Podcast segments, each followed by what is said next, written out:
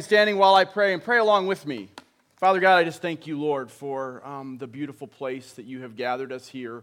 And it is beautiful because you are in our midst, because we are here and you are in us. And so, Lord, I thank you for um, just the expression of the gospel that we've already seen here. I pray today that as we continue to worship you in the word, that it would do its work in our lives, that the word, of the Spirit of God would take the word of God and, and apply it to the hearts of the people of God, that we might look like the beautiful image of the Son of God. Lord, I pray that what we do not know, you would teach us, that what we cannot see, you would show us, and that what we are not yet, you would make us for your glory, not for ours, but for yours. Lord, not me, not even Christ in me, Christ alone. That is our prayer. And I pray that it would all be to magnify you in a world that needs to see you. And I pray this in Jesus' name. And all God's people said, Amen. Amen. Please have a seat, if you would. I'm going to. Um, I don't know if you guys are aware of this or not, but what we've been doing for the last hour or so is worshiping, right? And, and, and yet we don't have to come to church to worship. You don't have to be a Christian to worship. You don't even have to be religious to worship. Did you know that every person who's ever lived is made in the image of God? And as such, every person who's ever lived is a worshiper. Like everybody is worshiping. All of us in this room, all of us in the world are worshiping. The only question becomes who and what. Um, Paul, author and pastor Paul Tripp says it this way As human beings, we have been made by God for God. We are creatures made to worship. The question is, who or what are we worshiping? Pastor and author um, Tim Keller, who went to be with the Lord last year, said it this way You don't get to decide to worship, everyone worships something. The only choice you get is what to worship. We are worshipers. Humans are worshipers because we're made in the image of God and we were made to worship Him. And yet, our hearts, because of the brokenness of this world, seem to get dragged into worshiping almost everything but Him. And we've talked a lot about that even here already this morning, but we talk about that a lot here at Cross Train. So today, what we're going to talk about is we get ready to kind of get back into the Matthew series that we were in that's called the Kingdom of Heaven. I'll, um, Lord willing, I'll be back in Matthew next Sunday. But as we get into that, I wanted to sort of transition and, and refix our minds on kingdom. Right? And so the question, or the, the, the question I'm asking today is what, like, what kingdom are you worshiping in? And what informs your worship? In other words, what is it that you're using to even figure out what kingdom you're worshiping in? So, how, like, what, what, um, what measurements would we even use to figure that out? That's the question becomes what informs our worship? And we're going to do that through a, through a, a section of Old Testament um, scripture that is fairly familiar to some of us, probably one of the best known stories in the histories of the Bible. And that is where Elijah calls fire down on Mount Carmel. But I want to do it from a place of worship.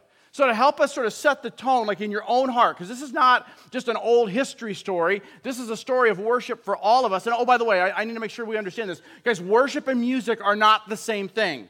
Wor- music is worship, but worship is more than that. Worship, when we talk about that here, eh, the way we define worship is anytime you are set, whatever you are setting your mind's attention and heart's affection on, that's worship. So, can, so, so you can be doing anything and be worshiping the Lord if your mind's attention and heart's affection is on Him. You can also, anytime you set your mind's attention and heart's affection on something or someone else, you are now worshiping that something or someone. So here's a question just to sort of set the mood. It's your first talking points question. I'm not going to ask for answers out loud. What amount of your angst, anger, anxiety, how much of your energy and effort, what part of your time, talent, or treasure has any kingdom of God significance whatsoever? What amount of your angst, anger, and anxiety, how much of your energy and effort, what part of your time, talent, and treasure has any kingdom of God significance whatsoever? In other words, to just bring it like all the way down to shoe leather. Guys, think like in your thought life, in your in your day planner, in your in just how you spend your your your how you're spending your life. Time is the most precious commodity we have because we don't get any more of it than the number of days God has given us. We can't, and I don't care about all these longevity studies. Got your days or ordained for you before there was yet not one. You can take all the pills in the world to help you live longer, and God is still going to call you home the day He calls you home. Right? And so, what we need to do is understand, like, in that context, how much of what we're spending that most precious commodity on has anything to do with kingdom mindedness. And if, and if the answer, honestly, if we sit back and we say the answer is very little, then the question starts to become do we even believe any of this? Meaning, do we really believe that Jesus is king and that he has come to establish his kingdom here on earth? Like, if we really believe that, shouldn't, shouldn't that change how we spend our time? Like, shouldn't we look, and I'm not talking morality here, but shouldn't we look, shouldn't our lives look distinctly different from our unsaved or even our nominally confessing, meaning people that say they're Christians but are not. I don't know who they are. You can't judge their heart, but shouldn't our lives look so much different from theirs? And the answer is yeah, but the reality is no. And it's because we are a people that have a real perspective problem, as my friend Jesse reminded me of many years ago. Guys, what we're going to look at in this, in this passage that, that, many of you have seen before, many of you have read before, I've even taught through it here before, probably once or twice, but we're going to look at it from this, this place of worship, is we're going to see Elijah shows us in this scene, or God actually shows us um, through, through the life of Elijah, that our worship is informed and thus transformed by our perspective. Bottom line, our perspective. We have a perspective problem. And that perspective impacts the decisions we make it determines where we place our passions, and it affects how we see the work of God in the world. Like all of it comes back to perspective. How, the decisions we make, our passions, what we're passionate about, what fires us up, and how we see God working or don't see God working is all a perspective issue. And so, what we're going to do today is we're an interactive church. Like it's part of why three plus years ago now we changed our we we we um, we we changed our service flow to, to bring prayer into the service and pass the mic around to make it interactive. The way the music team leads music and, and invites you into singing and responding to verses they read and things to think about during the songs. That's a way to make this interactive. Like, this is not Christianity, including Sunday gathering, by the way, guys, is not a spectator sport. This is not a movie, right? This is not a play.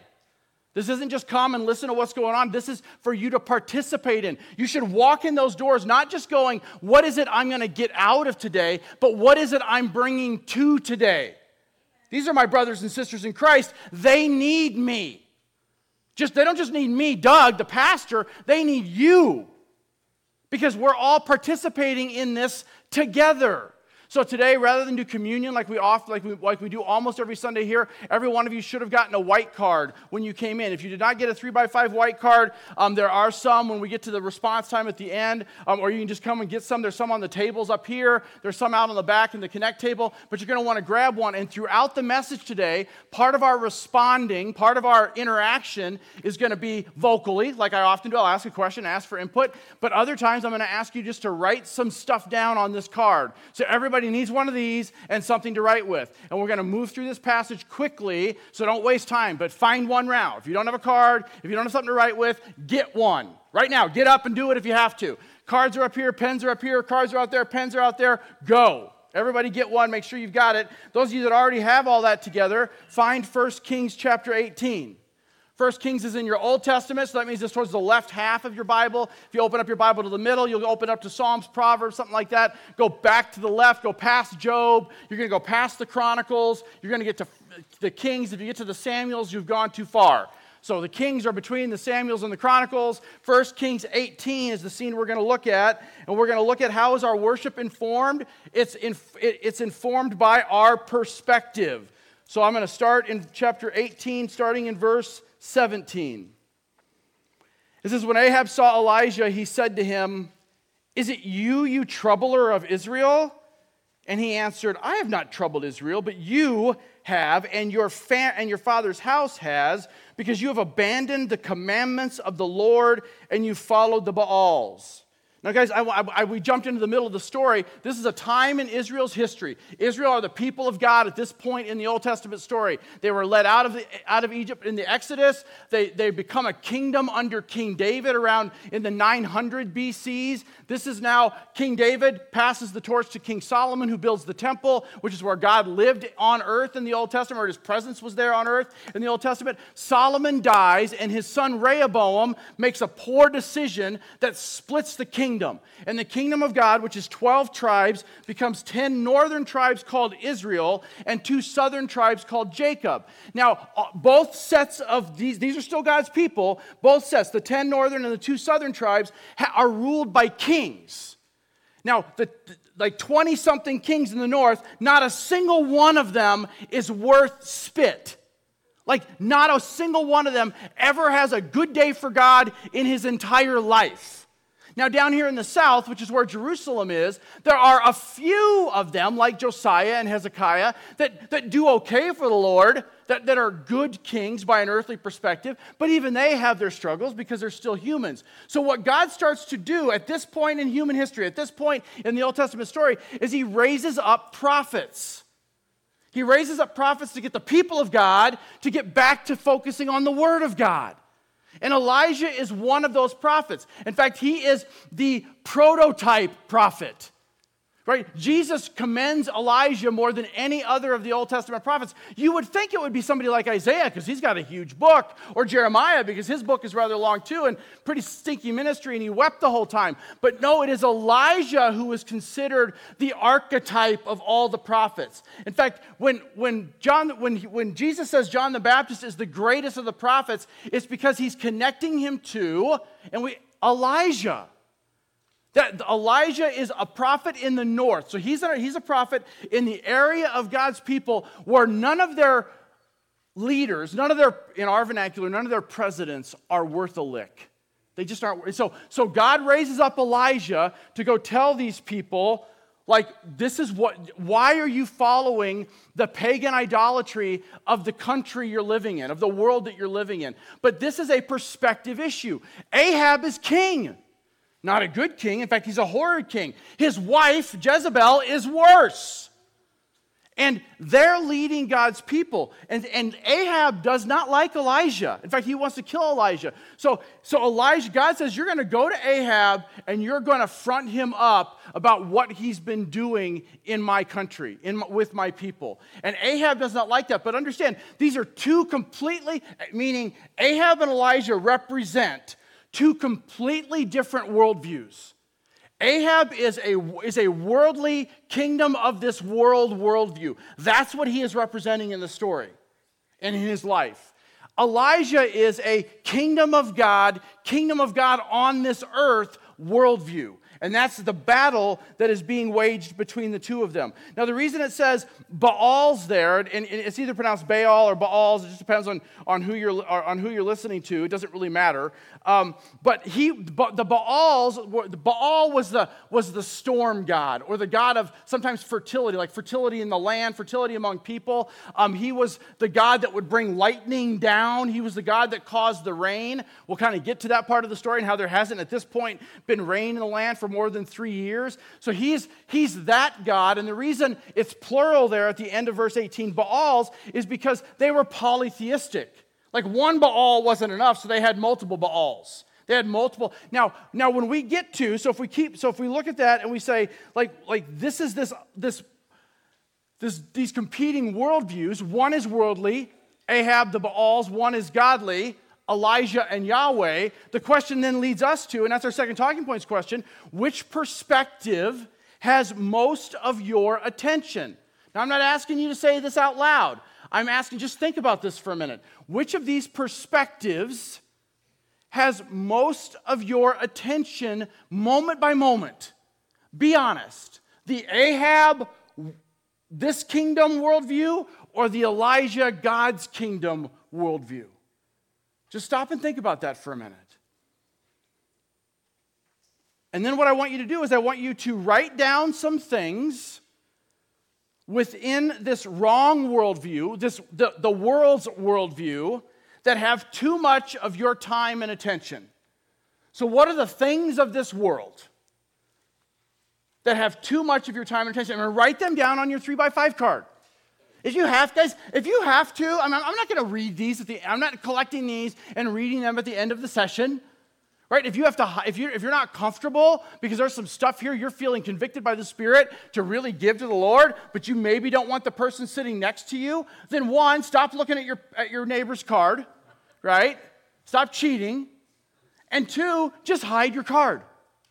Like like this needs this this these moments that we're going to have like four or five of them throughout this message, these need to be between you and the Lord moments for them to be any, in any way worthwhile. So, what has, what things of this world have too much of your attention?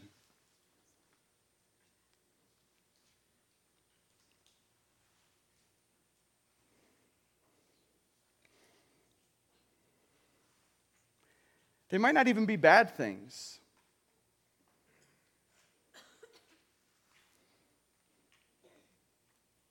In fact, most of the stuff, like if you've ever read um, C.S. Lewis's Screwtape Letters, it's a story that's written about like the, the um, Satan and his minions and his demons and how they influence people on the earth. And it's um, written from the perspective of the demons. So God is the bad guy and, and, and, the, and the devil is the good guy in the story. It's a great read. If you've never read it, I encourage you to read it. But, but one of the things like that, that the chief demon says to the, to the underling is he says, you know, once they're in, like once they're in God's kingdom, our job is to just keep them distracted.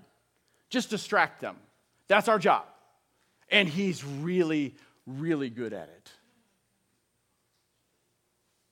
Okay, so let's keep going. So, our, our, what, what informs our worship, our lives, what we're giving our lives to, is our perspective that affects the decisions that we make. Right? It's impacting our decisions. So now let's look at where we see that in this passage. So go back to 1 Kings 18, look at verse 19.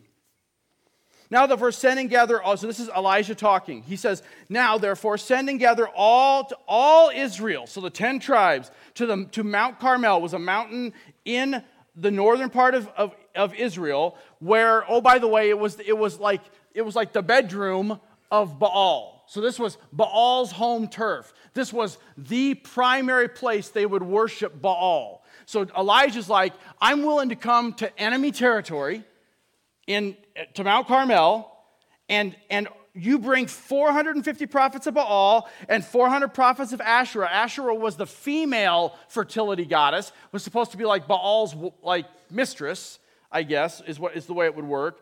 And, and um, all who eat at Jezebel's table. Jezebel is Ahab's wife, and, and, and he, she's the one that really brought this Baal worship in. But understand this this is now 850 pagan prophets, pagan priests, pagan pastors, up against one pastor of God, Elijah. Now, one, we have to remember this. One, because some of you feel that way in your schools. Some of you feel that way in your place of work. It's like one against the world. One with God is a majority.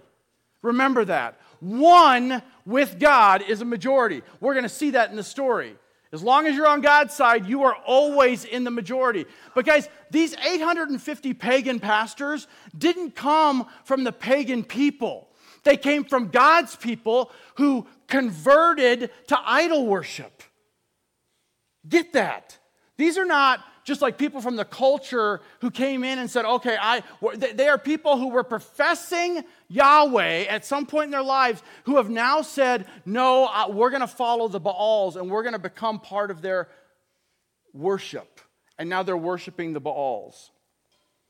And then it says in verse 20 so Ahab sent all the people to, of Israel, um, sent to all the people of Israel and gathered the prophets to Mount Carmel. And that's, like I said, that's the sacred place of the people.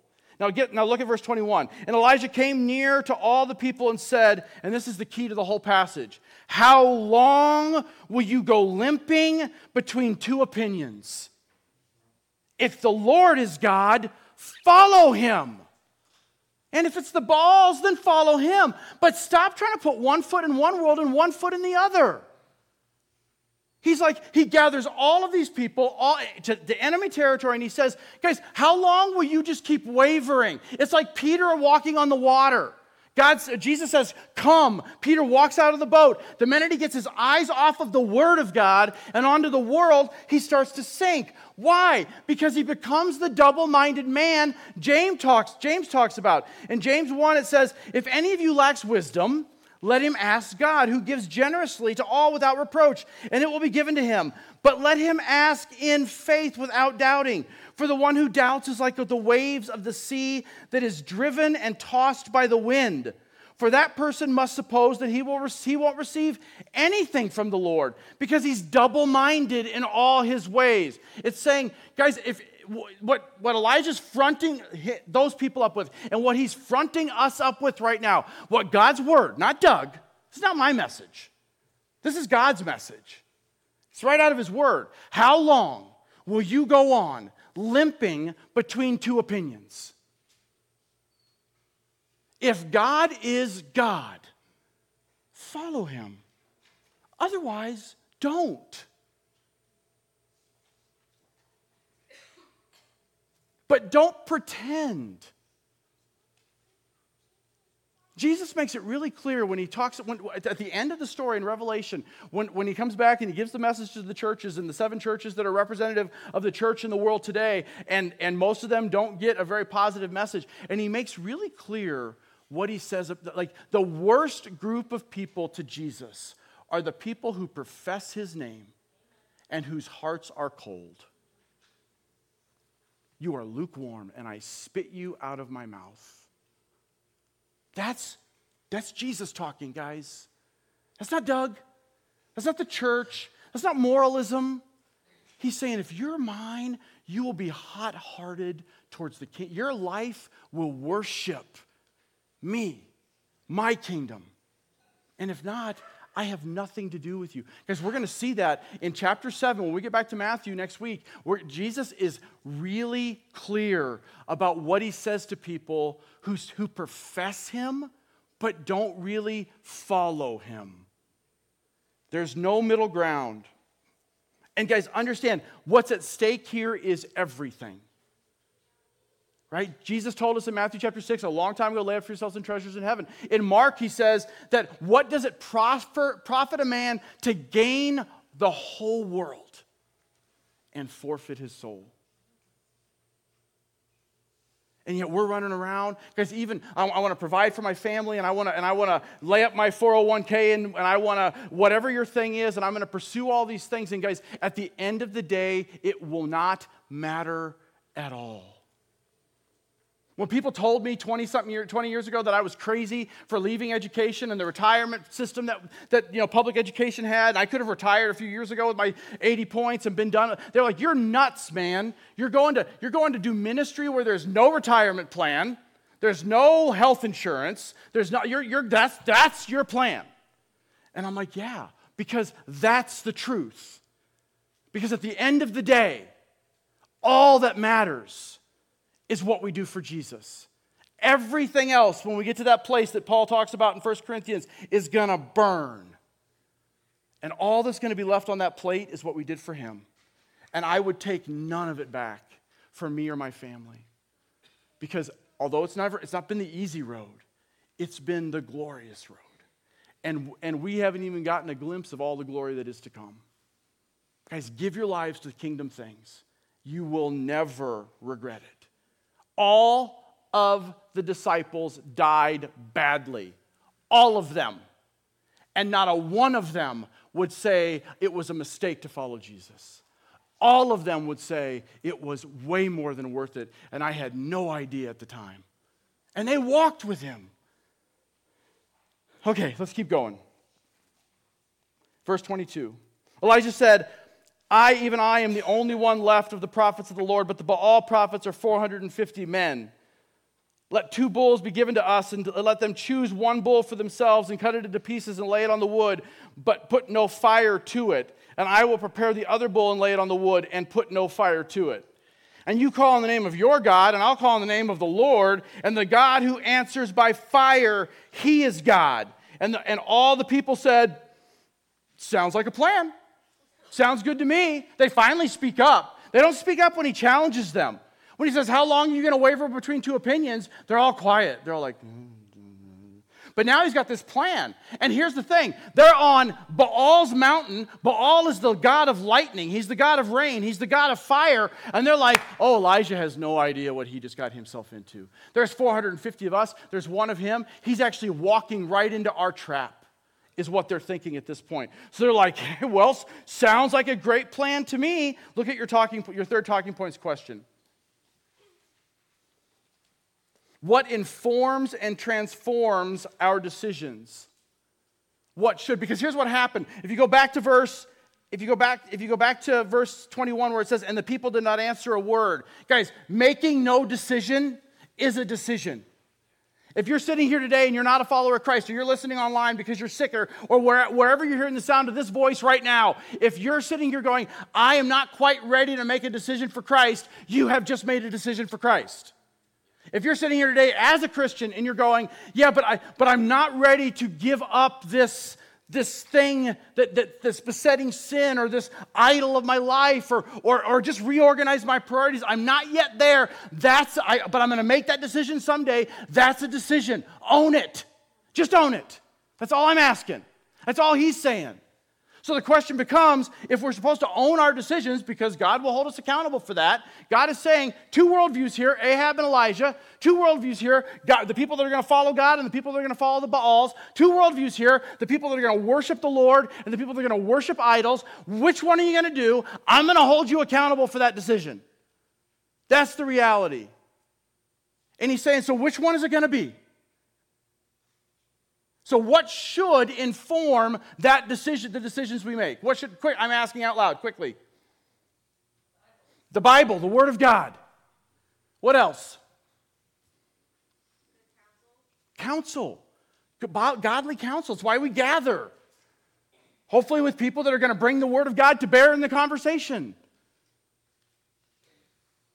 But what does inform our, our decisions so often? Follow our hearts. Man, Disney's been pumping that for uh, 70 years. Right? What else? What? The media. Like social media, that's, that's all, guys. Social media is the biggest discipler in the world by far. It is.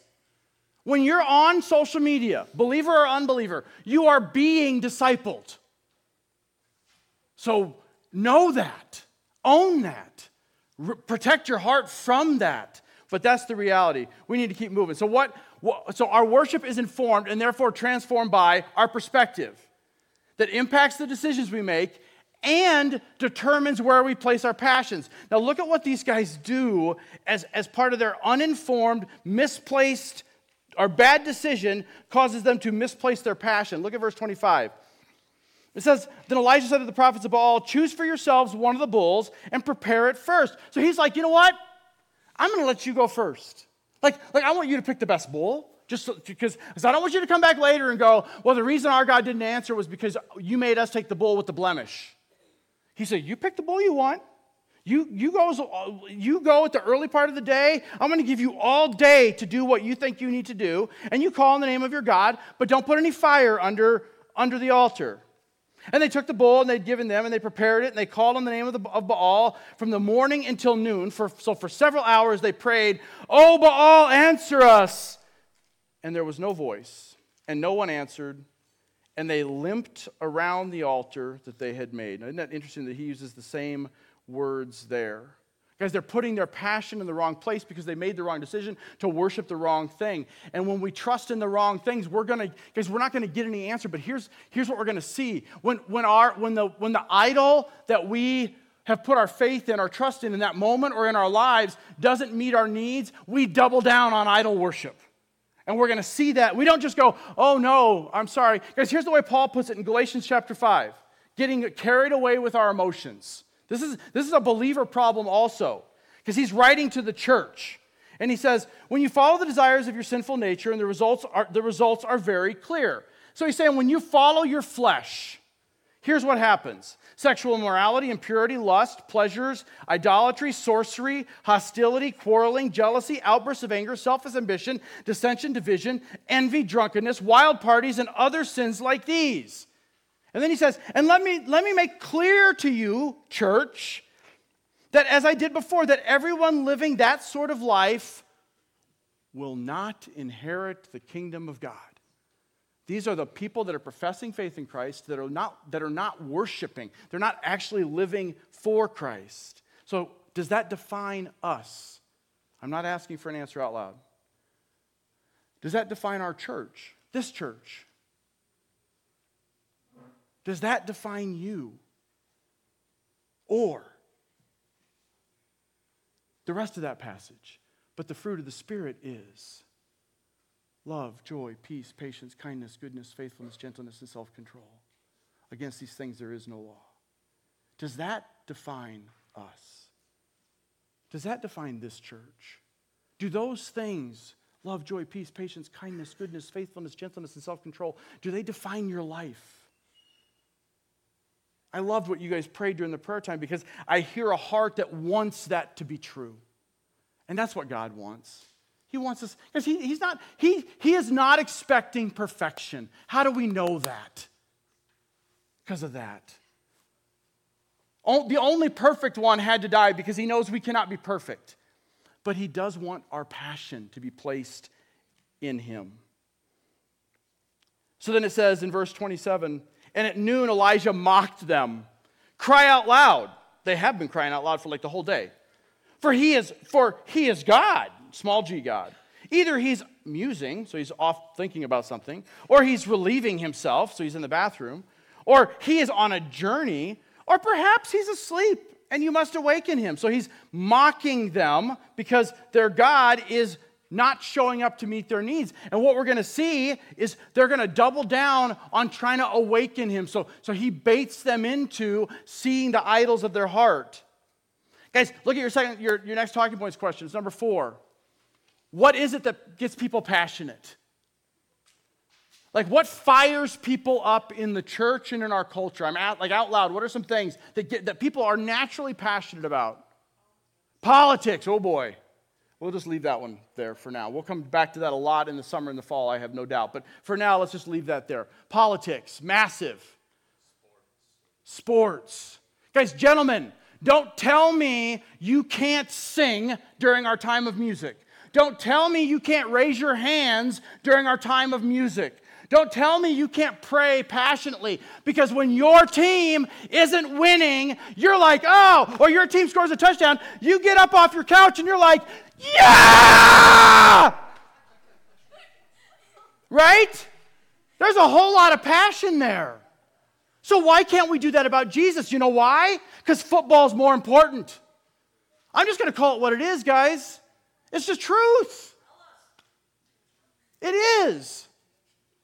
Guys, what we fixate on, we migrate towards. What we, what we, what we fill our minds with, our sports scores, our, some of you can't memorize, I can't memorize scripture. Baloney! You know how I know? Because you can tell me the stats of your favorite quarterbacks. What would you like? What is that? I'll tell you what that is. It's misplaced worship. Because I'm a sports guy too. It completely grieves me, inappropriately so, that the Suns stink, even with the big three. But I got to keep it where it is. And when I go, man, the Suns lost again, and that affects my mood, like actually my mood, oh my. Like that should, that should scream idol, idol, idol, idol, idol. When you left your phone at home to run to the store, and you're just completely freaked out? Like, what am I going to do without being connected for just a few minutes? Idol, idol, idol, idol. So here's what I want you to do write down some things that have grabbed too much of your emotions of late.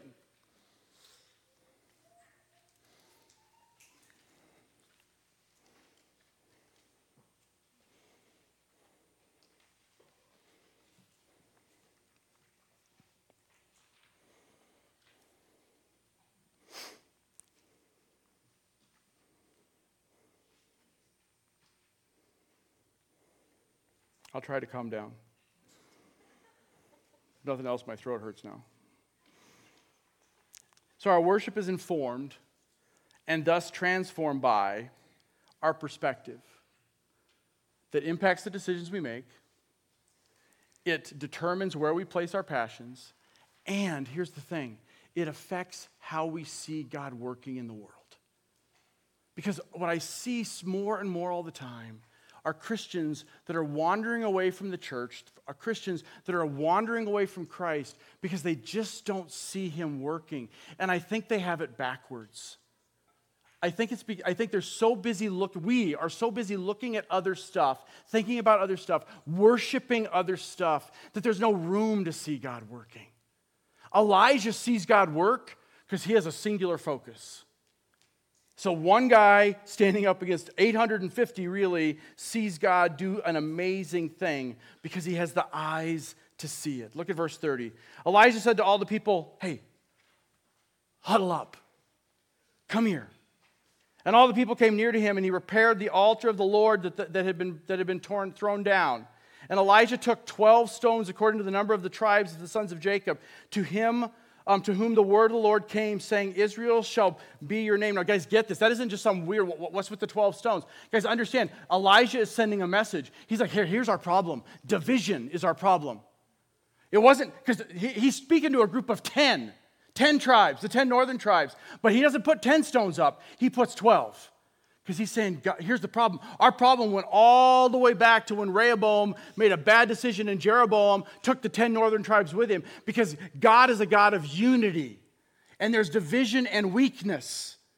So he puts the 12 stones there to go, guys, this was the plan. And the stones he built, with the stones he built an altar in the name of the Lord, verse 32. And he made a trench for the altar, and, and as, as great as would contain two sheaves of seed. And he put the wood on the altar and the bowl and the pieces he laid on it in the wood.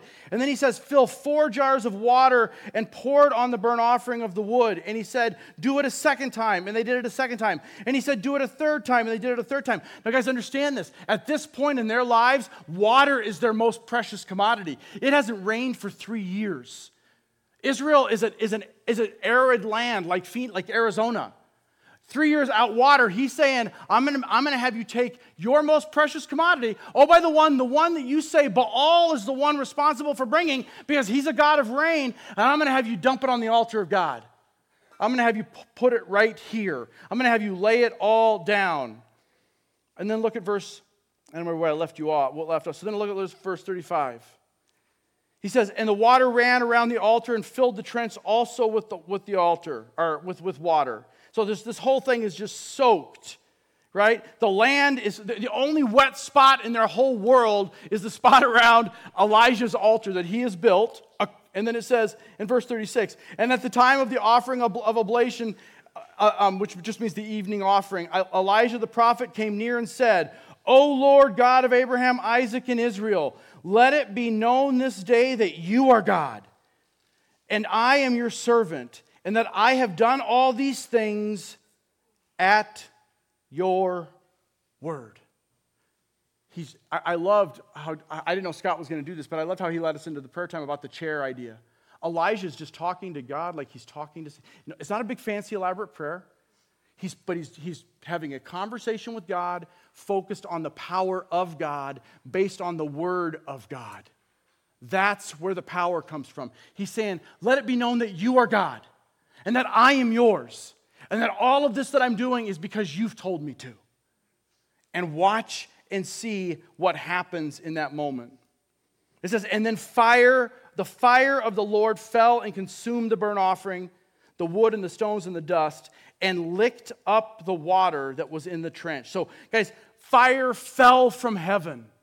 Now, the Bible talks in many places about this idea of fire symbolizing God. Now, remember, Baal is the god of rain, he's the god of lightning, and here comes fire from the God from, from the Lord.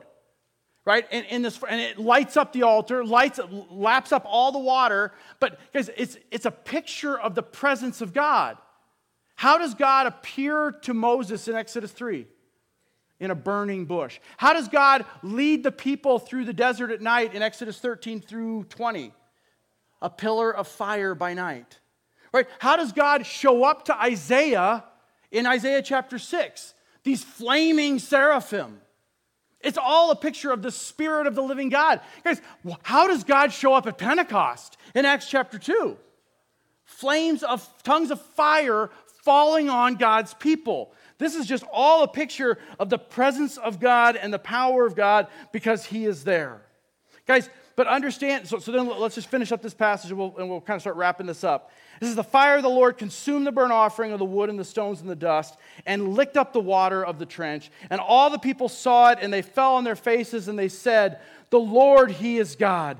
The Lord, He is God. And, I, and Elijah said to them, Seize the prophets of Baal. And they gathered up the prophets and they slaughtered them there. So now they see the presence of God show up.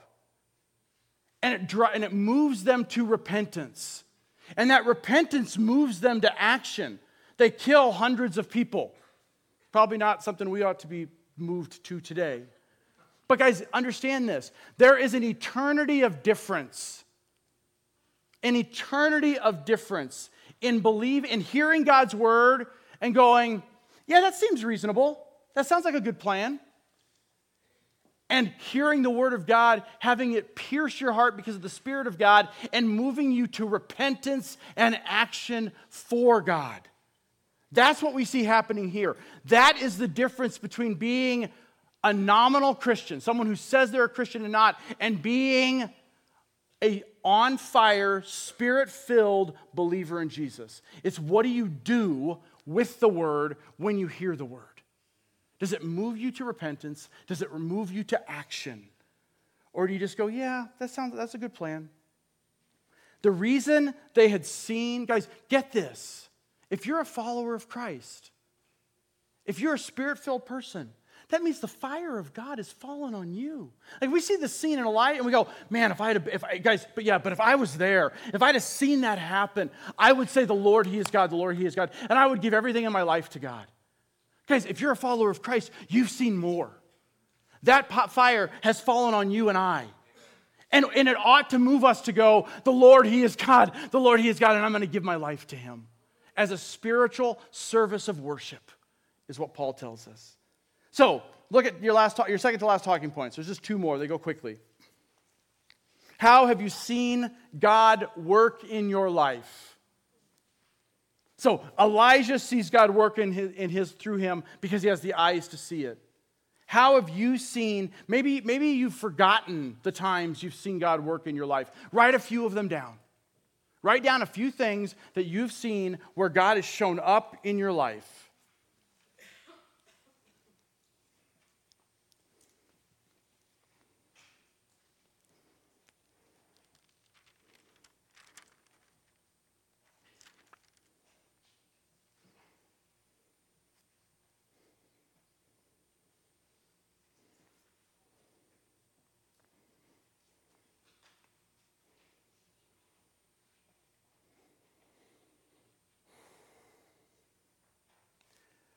So that's the end of our reading that we were supposed to read today, but it's not the end of the story. In fact, you're going to continue reading the end of the story in 1 Kings 19 as part of your daily reading, but I, I want to share with you what, what I would call the epilogue.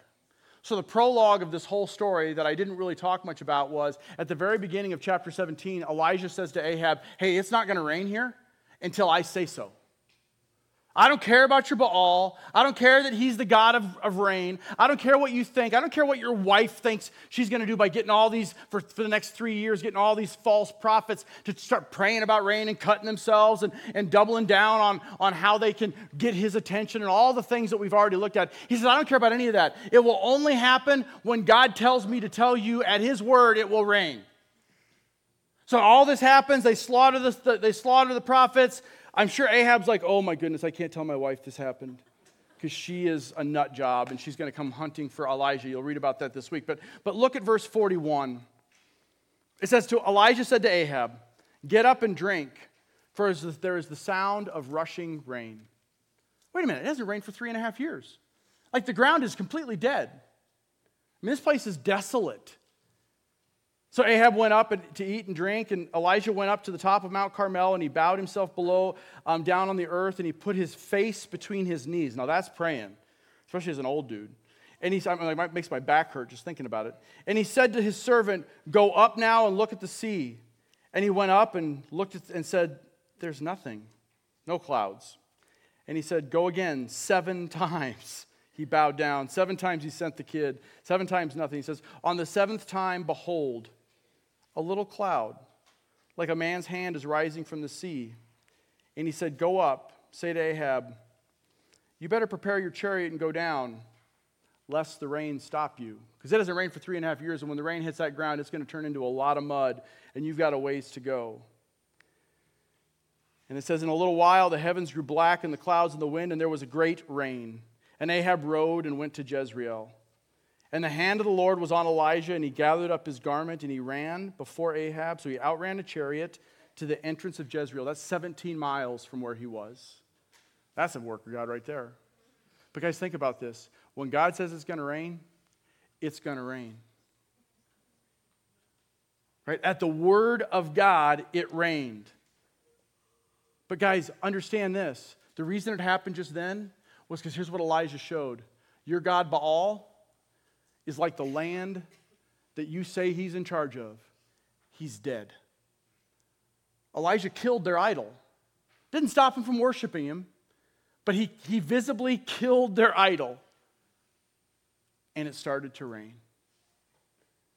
So the question becomes for you and I what idols do we need to kill to see God reign? And I mean R E I G N. Guys, what idols in your life do you need to kill to see God reign? Because He's a jealous God. Because I get that this is a heavy mess. I've been praying for this because I, I didn't want my first message back after a couple weeks off to just be like, but guys, this is the word of the Lord. We, there are only two kingdoms in the world there is this kingdom that is ruled by the God of this world, not out of the control of, of God, but, but Satan prowls around and he is in every earthly endeavor, every worldly endeavor he is a part of, except for one, and that's the church. And that's why he hates us so much. And that's why he's trying to divide us all the time. And that's why he's always attacking Christians, because he, it's the one part of the world he doesn't have dominion over. Because as Christians, we have been transferred into the other kingdom. We are kingdom people meant to live by kingdom power for kingdom glory. And too often we live like Lazarus, who has been raised from the dead, but is still bound up in his grave clothes. Do you remember what happens in that story? You're going to read about it this week. But God, Jesus calls Lazarus to life.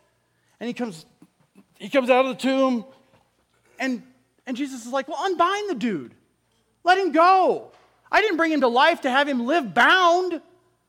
But too many of us are living bound. You know why? Because we got our eyes on the wrong kingdom. Because there's no part of you as a Christian that the enemy can touch. No part. It is finished. Victory. Assured. We just got to live like it. But, but part of that process is acknowledging the areas of this kingdom that we're still way too alive to, so that we'll start living more and more for this kingdom. Because the time is short, eternity's long, hell is still hot, but God is still saving sinners, people. Right? The gospel is still going forward. Jesus is not losing. So let's live like it. So as the music team comes up, I'm going to ask you just to take some time. I'm going to pray, and then we're going to just spend some time reflecting and responding. And, and, and what that response can look like is what I would invite you to do is to take your card and put it up here on our prayer wall. If you feel led. If you don't, that's okay too. But I want to encourage you to, to do some business with the Lord. Like, don't just be the people in that first scene where, where they're like, yeah, yeah, that's, yeah, that sounded good, Pastor. Great message. Great message, Pastor. Good job. Yeah, I, I really, people really needed to hear that today. No, you do business with the Lord right now. Let me pray. Father God, I thank you for um, who you are. I thank you that you are a God that invites us into relationship with you and that you made that possible by dying on a cross. Lord, I thank you that when you said it is finished, tetelestai, that meant once for all. There is no longer the power of sin and death. Its presence still remains, but its power has been defeated. The enemy knows that, and that's why he hates us. So, Lord, let us live in the power of the Almighty. Let us live the reality that your fire has fallen upon us. Let us put away the things of this world. Let them grow strangely dim in the light of your glory and grace, the song says. And let us just see you as better because you are.